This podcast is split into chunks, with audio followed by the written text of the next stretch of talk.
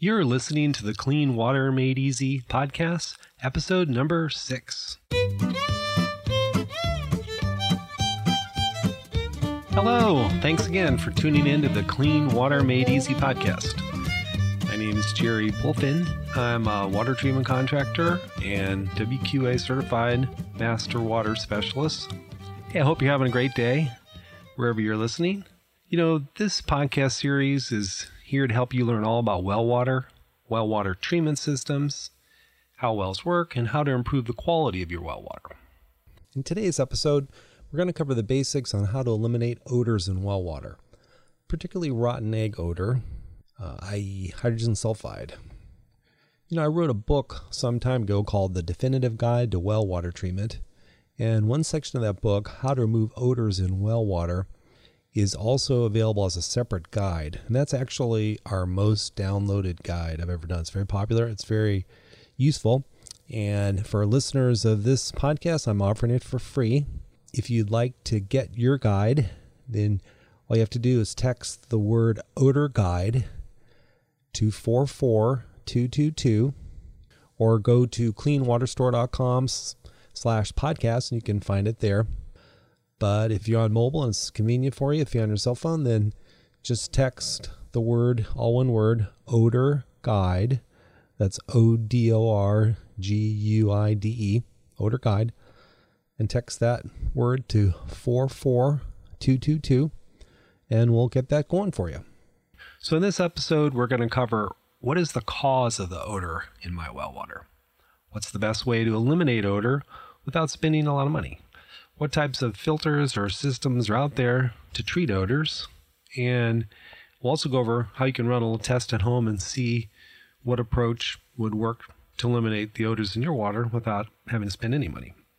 So, most common odor that we run into is rotten egg odor.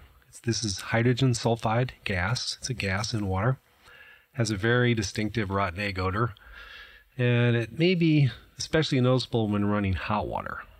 But it's it, but it's it, you can find it in the cold and hot. This kind of water discolors coffee, tea, and other beverages. It, uh, it alters the appearance and taste of cooked foods. It's really a nuisance. It's not usually a health risk at concentrations found in household water, but indeed it can be very toxic at higher levels. Usually the gas can be detected long before it reaches harmful concentrations, but at higher concentration is flammable and poisonous. While these concentrations are not common, if the gases are released in a confined area, they can cause nausea, illness, and in extreme cases, death. You know, there was, uh, reminds me of some years ago, we were working on a project down in Arroyo Seco in Monterey County, where we're based in Northern California. And it was a a small community, and they had a, they had a new well coming online, horrific hydrogen sulfide. It was really hard for us to even analyze for it, but in the end, we figured it was somewhere between 80 and 100 parts per million. Normally, if you have two to four or five parts per million, it's so bad you can't take it. But this was so bad when the uh, it went first into a storage tank. When the float switch in the storage tank turned the well on, this cloud of hydrogen gas sulfide gas came out and just gave us extreme headaches. We had to run for it. So it can get bad. That that was a tricky system to deal with, but in the end we did end up fixing it for him. But anyway, hydrogen sulfide dissolved in water can corrode plumbing metals such as iron, steel, copper, and brass. So you a lot of times you'll see corrosion. Uh, the corrosion of iron and steel forms ferric sulfide or black water. So sometimes folks will see, along with hydrogen sulfide, you'll see black water. Could be from manganese, which is another thing causes uh, water to turn black or leave black stains. But oftentimes you get a little bit iron in the water with iron sulfide and you get that ferric sulfide, so you get black. Where does it come from? Well, iron bacteria and sulfur bacteria present in groundwater is most common way it comes about. These bacteria use iron and sulfur as an energy source, and it chem- chemically changes the sulfates to produce hydrogen sulfide. These bacteria use sulfur available from decaying plants, rocks, and soil, and often thrive in an iron rich environment. So that's why a lot of times folks have irony water, they have rusty water, and they have hydrogen sulfide too. The harmless, non toxic bacteria normally exist in oxygen deficient environments such as deep wells or plumbing systems. Hydrogen sulfide gas may also be present in wells drilled in shale or sandstone, near coal or peat deposits, or in oil fields. It's a big problem for the petroleum industry. They're used to dealing with it. The hydrogen sulfide is normally found in wells. It can also enter surface water through springs, where it, quickly escapes in the atmosphere. Often, water heaters can become a source of hydrogen sulfide. As a matter of fact, uh, many folks have run into just on their hot water. And a lot of folks, even in city water, where there's a very low chlorine residual, they will have uh, problems with their um, magnesium anode rods, and that's what's caused by an interaction with the anode rod and sulfate in the water, and it gives off this hydrogen sulfide gas.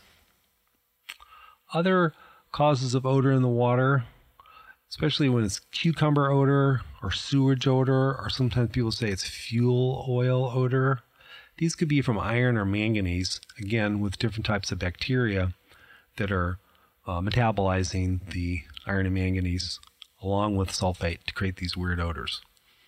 Uh, but there's always a chance of septic tanks as well, or actual real contamination. In other words, there is, it smells like fuel oil because it is fuel oil. So that's a possibility. It's pretty rare, but how do you basically the way you go about this first is you need to do a water analysis. It's very important. Even if you know you've just got hydrogen sulfide, it's good to know what the pH of the water is.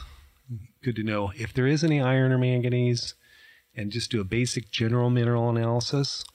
And since it's a good idea once a year to have your well tested for coliform bacteria, that's a good time to do it, just so you know going in, hey, I've got coliform as well as, or I don't have coliform with odor. So there's different things as far as what type of treatment you decide to do, it's useful to know going in what the basic water chemistry is.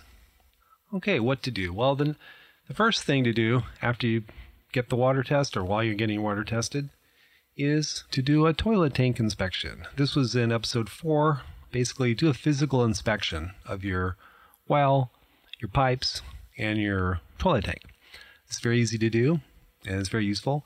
For one thing, a lot of times it's hard to know where is the odor coming from. I mean, you just assume, yeah, it's coming from my well. I've got a well, but it may not be. You might, you can run the water outside, say from a hose bib or a faucet outside, if you can, or if there's some way to get water right from the well before it goes into the house.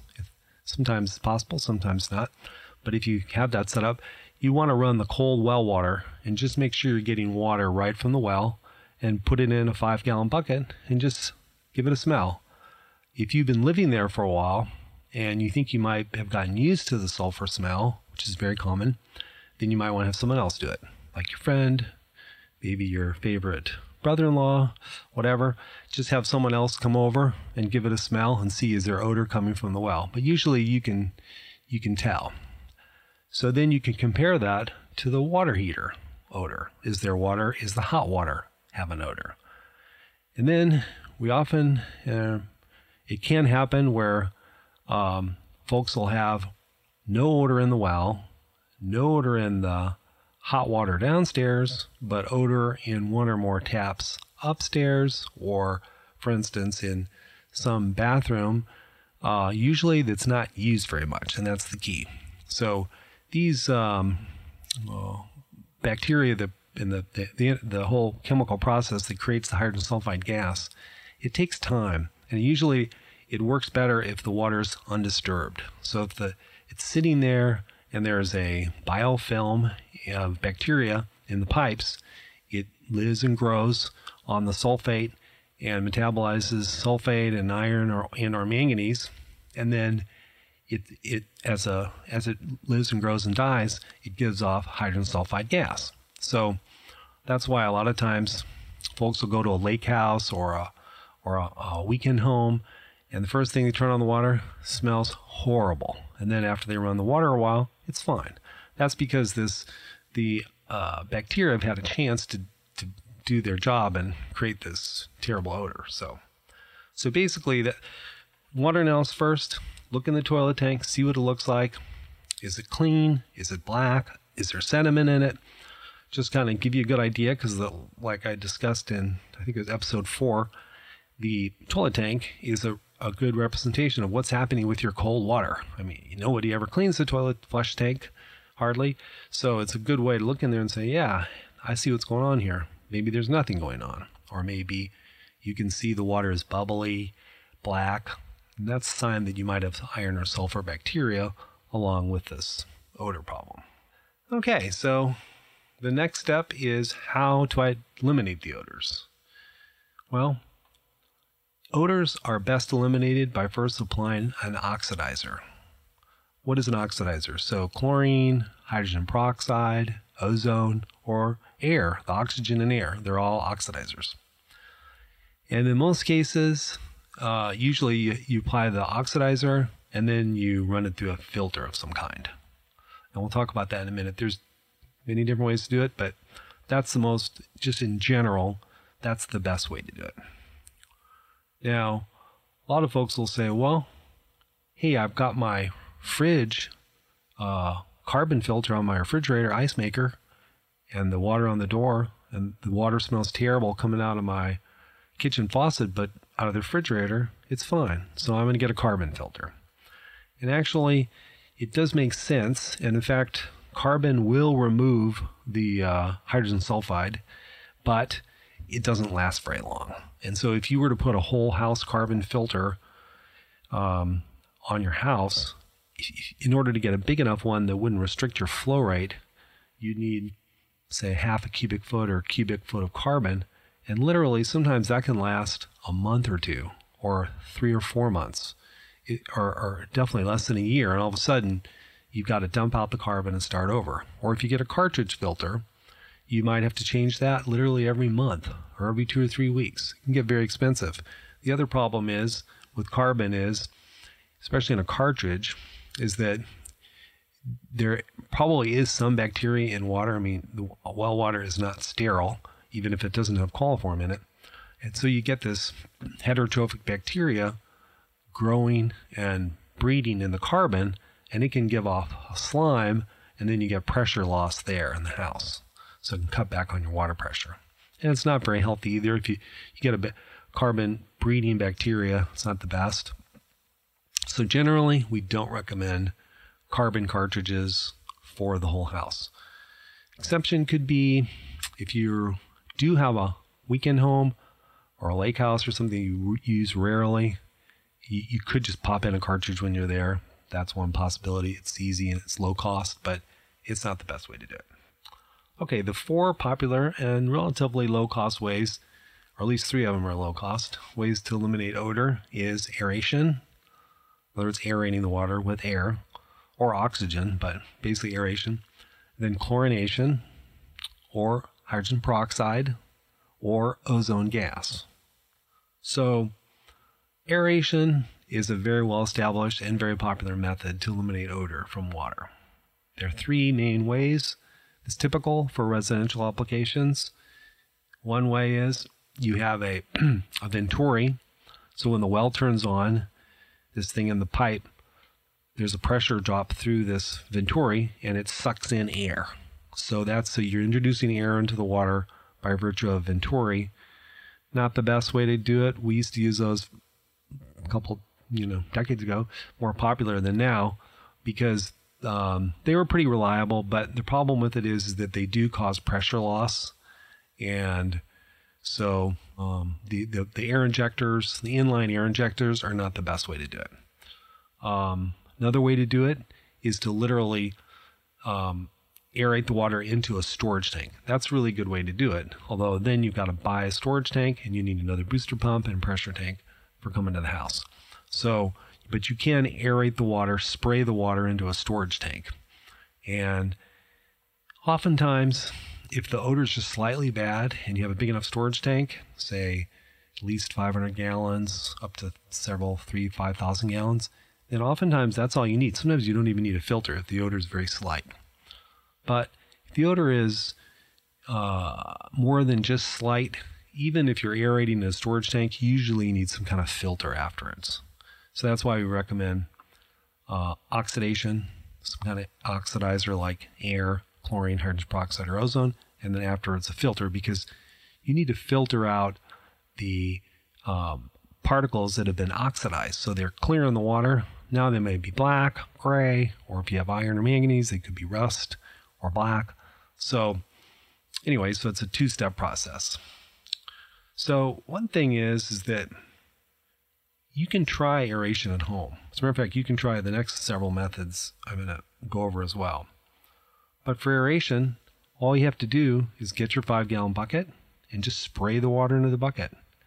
And you could wait like five minutes and then see if it smells, wait an hour, see if it see if there's a smell, and kind of tell how it's working.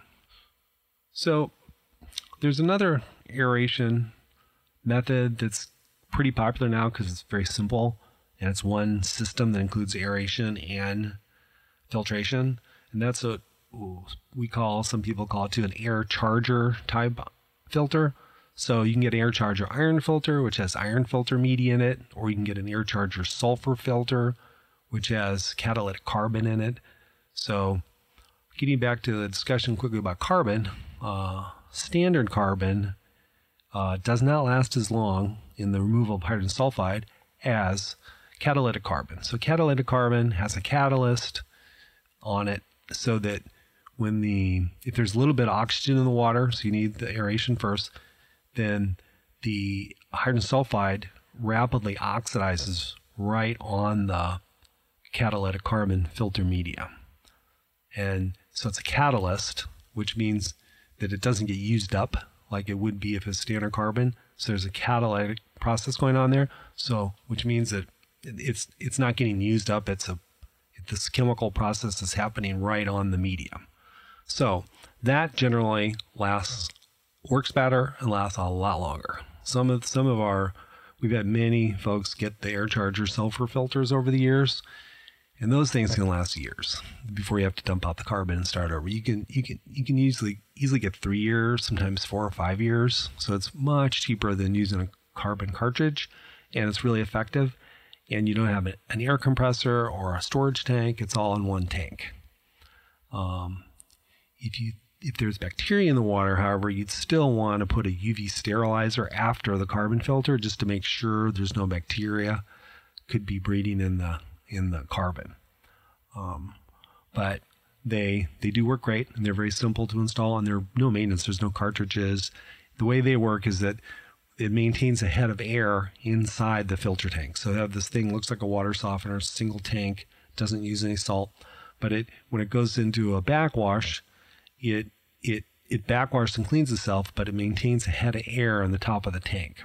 There's pictures on this in the guide too, and um, but anyway, you can kind of envision it. It's a tank with uh, water goes in, goes through, falls through a head of air, and then it goes through the carbon. By that point, the water coming out totally clean. And if there is any sediment, it backwashes it out. Okay, so that basically covers aeration. There's aeration, like I said, by Venturi. There's aeration by the air charger type, and then there you can actually get an actual air compressor type system that actually literally blows air into your water and those are again usually um, coupled with a filter tank. So that's a two two tank process. Okay, moving on to our perhaps favorite method is chlorine, chlorine bleach. Everybody hates chlorine. They don't want to drink chlorine or bathe in chlorine if they can avoid it. But the thing is, it's very low cost and it's really effective. And you can filter it out so you don't have to drink any or have any chlorine residual in your house. Uh, chlorine is very effective uh, at not only getting rid of the odors, but it also kills bacteria. So it's a really good disinfectant. So it kills the bacteria that cause the odors. So sometimes what can happen is you've got a situation where you've got a well loaded with sulfur bacteria or iron bacteria and yeah, you can you can aerate it, gets rid of the odor, but the bacteria is still living in the water. So what happens is they go in the house, you go on vacation, come back, terrible odor again. So Chlorine gets rid of that problem. So because basically you're chlorinating the water, and you're often, you know, before before it's this is done automatically with a little tiny metering pump that pumps in a little bit of chlorine every time the well pump turns on, and then that runs into a a little contact tank, and then goes through a carbon filter. Or if you have iron, you could use a iron filter that can that works good with chlorine, and that way you have no odor, no iron, no manganese, no sediment. So the common the chlorination works the best we've found, and I mean ozone works the best. I'm getting that in a minute, but it's super expensive. So the, the chlorine is the best low cost way to go. You know, with aeration, you think about it, you're adding air into the water. So whether you spray it in your tank, unless you have a large enough tank, or most of the time you use an air compressor or an air charger or an air injector to spray it, to put the air in the tank under pressure, you've literally got air in the water. So when you draw glass from the kitchen, it might look wide, you might have a little bit of dissolved gas in the water. So even though there's mechanisms to deaerate the water or gas off the air, it can still be an issue. It's no big deal, but it's just one thing. So chlorine doesn't put any air in the water, and you've got that's one advantage of it. Disinfects the water and really works great on the odor. Um, so that's we've found more and more that chlorination is a good way to go. The next way is hydrogen peroxide. You can use the same system if it's especially if it has a degassing valve for the chlorinator pump as a chlorinator. So you can actually try either one. You can try chlorine, you can try peroxide. Peroxide is nice because when you're adding peroxide into the water, you don't have you don't have a chlorine residual. You when when you add hydrogen peroxide into the water, basically it breaks down pretty quickly in just oxygen and water. So you're not putting, you know, the chlorine bleach is sodium hypochlorite. So that's a little bit of sodium. It's very small amount, just a couple milligrams, so it's not a big issue. But you are putting, you know, it's something you're putting into the water. It's a little bit of a, um, salt in there. But with peroxide, you don't have that. So a lot of people like the peroxide. Um, one thing it when you use peroxide, especially if you have pretty high levels of hydrogen peroxide, where you, I mean, hydrogen sulfide, where you'd have to add a lot of um, bleach to it. In other words, the more more hydrogen sulfide you have, the more oxidizer you need. So whether it's air, chlorine, peroxide, you have to add enough to neutralize this odor. So if you get in a situation, again, like I was talking about our uh, well with extreme hydrogen sulfide uh, before down there in Arroyo Seco, the those those folks we end up having to go to industrial grade hydrogen peroxide. That's the only way to treat it because the you couldn't add enough chlorine to do it. And the other problem with it, and that's another reason to get a water test, is that if you have a high pH, if your the pH of your water is above eight, chlorine is not very effective. So ideally, you want your pH to be fairly neutral or even a little less than neutral, a little acidic, but it works fine if it's between 7, 7.5, that's okay. But if it gets to 8, above 8, chlorine can be can be hard to use because it very little of the chlorine you're adding to the water will work. So, but hydrogen peroxide, um, it does seem to work better. Or you, you, you have to add a lot of it, and if you add a lot of hydrogen peroxide, you still end up with water and oxygen. It's no big deal. You know, in other words, you it doesn't affect the taste. Is what I was gonna was I was getting at. You know, we try different tests, and we've had many other customers same same thing. Some customers does work better to use peroxide rather than chlorine, just from a taste standpoint. You know, it just tastes better. But for most situations, though, if you have like two to ten parts per million, if you know if it's bad, but it's just not driving you out of the house, it's not like just super toxic, then um, chlorination works better because you do get disinfection. Peroxide, you know, peroxide isn't really rated as a disinfectant for water. It kind of is misleading to folks sometimes because you know you, your mom might have put peroxide on your cuts when you're little to to uh, sanitize your wound or whatever. But and it does work for that. It cleans the wound and it can and you know sanitize it. But it it doesn't work the same way in water. You would have to put a tremendous amount of peroxide in the water industrial grade, which is very hard to deal with, to work with, to have real disinfection. So the EPA and World Health Organization, they don't even recognize peroxide as a disinfectant. Um, but it does work great for water treatment. So, I mean, it, it does work well to kill the odor. So those are the two. And unfortunately, the same system, you can do both. You can try both. Peroxide is much more expensive to use than chlorine. Chlorine bleach, it's cheap. And while you can't use laundry bleach, you can often find a pool supply place that just sells the pure sodium hypochlorite, like 10% pool chlorine. That usually doesn't have additives or other weird stuff in it. It's just sodium hypochlorite. bleach, you want to, chlorine, like laundry bleach, you want to stay away from because it has all kinds of other stuff in it to help with cleaning clothes. Not good for drinking water. So, peroxide, again, works great, a little expensive. Uh, the, the kind that we use for our customers is 7% because you can ship that. But you can also buy it locally. Can get the industrial grade. But if you get 35%, grade. It can be explosive. It can catch on fire. Uh, so it's it, you have to be careful with that. It's don't use recommend that for residential applications. Okay, so moving on to ozone. Ozone is actually, if it wasn't for the expense of the ozone, I'd say that'd be my favorite one because it's very, also doesn't, uh, works really good. It t- disinfects the water, but it breaks down in oxygen so you don't have any, you're not adding a little, little bit of sodium like sodium hypochlorite to the water. But it's so expensive. Um, even the lowest cost one, you're looking at be three or four times the cost of chlorinator. And oftentimes they're 10 times the cost or more. So unless you have a, a, a great budget and you want to get something that's completely automatic where you don't have to mess with it, maybe just once a year do maintenance on it, then uh, the, the, ozone is a good way to go, but if you don't don't have the budget and you just want something simple that'll work, it's very effective. We recommend chlorination or hydrogen peroxide. Secondly, we'd recommend a some kind of a, oxidizing filter like an air charger sulfur filter or an iron filter. Now there are other types of media filters, and that's the last thing on my list here. I'm going to talk about, and that are, there are oxidizing iron filters that remove hydrogen sulfide.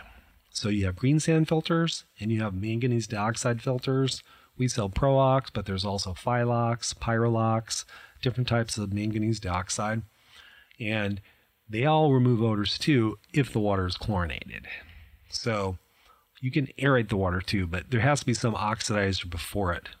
Um, so if you have uh, odor with iron, with manganese, then a really great way to do it is to set up an automatic chlorinator. So when well turns on, puts a tiny bit of bleach into the into the pipe before your pressure tank, and then and then or if you're doing it after the pressure tank, you can use a proportional feeder. Again, this is all in the guide too. But basically, you have a chlorinator and then run it through your iron filter, the manganese dioxide iron filter, and then finally run it through a carbon filter because you don't want any chlorine residual in your household water, especially if you're on a septic tank. So um, basically you have chlorinator and manganese dioxide filters or some kind of oxidizer with manganese dioxide filters. If you have if you have odor with iron and manganese. If you just have odor alone then we recommend aeration or chlorination or hydrogen peroxide with a catalytic carbon filter. Well i went through that very quickly. I know it could be a lot of information but it's very this is all laid out in the guide if you want to get that pdf and look through it basically, what we talked about today is what causes odors, where do I, how and where to identify where the odor is coming from. You, the other thing is you want to consider uh, sanitizing your well, like shocking your well one time with chlorine. That's another thing that that's a good thing to consider before you. If you just have a it's a new well and you think that just might be the well sat for like a year or two, you can do a well chlorination. And that is what the next episode is going to be about. Our next episode is going to be about all about how to shock chlorinate your well, pipeline, or storage tanks. Okay, and again, you can get your free guide on how to remove odors from well water by texting the word odor guide to 44222 or go to cleanwaterstore.com slash podcast and you can find it there as well. Okay, thanks for listening.